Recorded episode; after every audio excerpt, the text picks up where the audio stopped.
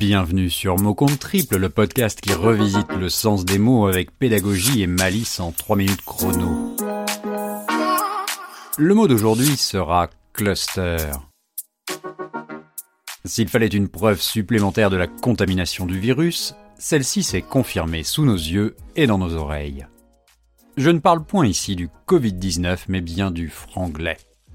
Faut-il que ce dernier soit à ce point virulent pour contaminer les plus hautes autorités de l'État et les pousser à utiliser un terme anglo-saxon pour désigner des foyers épidémiques du coronavirus? La crise épidémique est-elle à son paroxysme? Force est de constater que notre belle langue est infestée par l'usage des anglicismes. What the fuck is this? Ce terme anglais signifie à l'origine grappe je ne peux m'empêcher de penser que ce mot est finalement bien approprié tant il nous l'apprend, la grappe. Selon le Larousse, le cluster est un terme musical désignant la combinaison de trois notes dissonantes.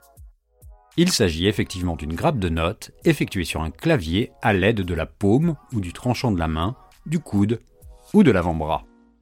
Cela donne des airs assez angoissants qui résonnent bien avec l'atmosphère actuelle.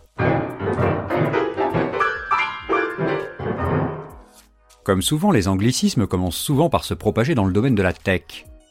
En informatique, un cluster est un regroupement de serveurs permettant la mutualisation de leurs capacités. Par la suite, le langage managérial s'en est emparé pour désigner le regroupement d'entreprises d'une même zone géographique. Ainsi, les grands groupes internationaux évoquent souvent le cluster EMEA pour désigner la zone Europe, Middle East, Afrique. Ah, vous voyez, j'ai dit Middle East, et non Moyen-Orient. What the fuck is this? Après enquête, il apparaît que le terme s'utilise en épidémiologie pour évoquer un regroupement élevé de cas d'infection relevés sur une zone donnée. Petite subtilité, le cluster ne s'emploie que pour les premiers cas identifiés. Au-delà d'une cinquantaine, le mot foyer est admis. Le cluster est donc à l'épidémie ce qu'est un fagot de paille sur un barbecue. Un allume-feu.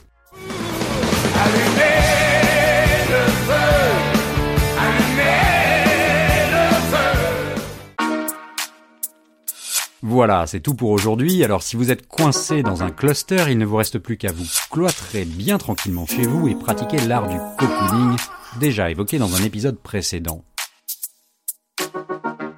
À défaut de regarder les chaînes de télé en boucle, je vous recommande d'écouter des podcasts. Si vous cherchez des épisodes sympas, n'hésitez pas à consulter le site www.podcastzap.com. C'est un cluster de podcasts. En attendant, je vous dis à très bientôt pour un nouveau numéro.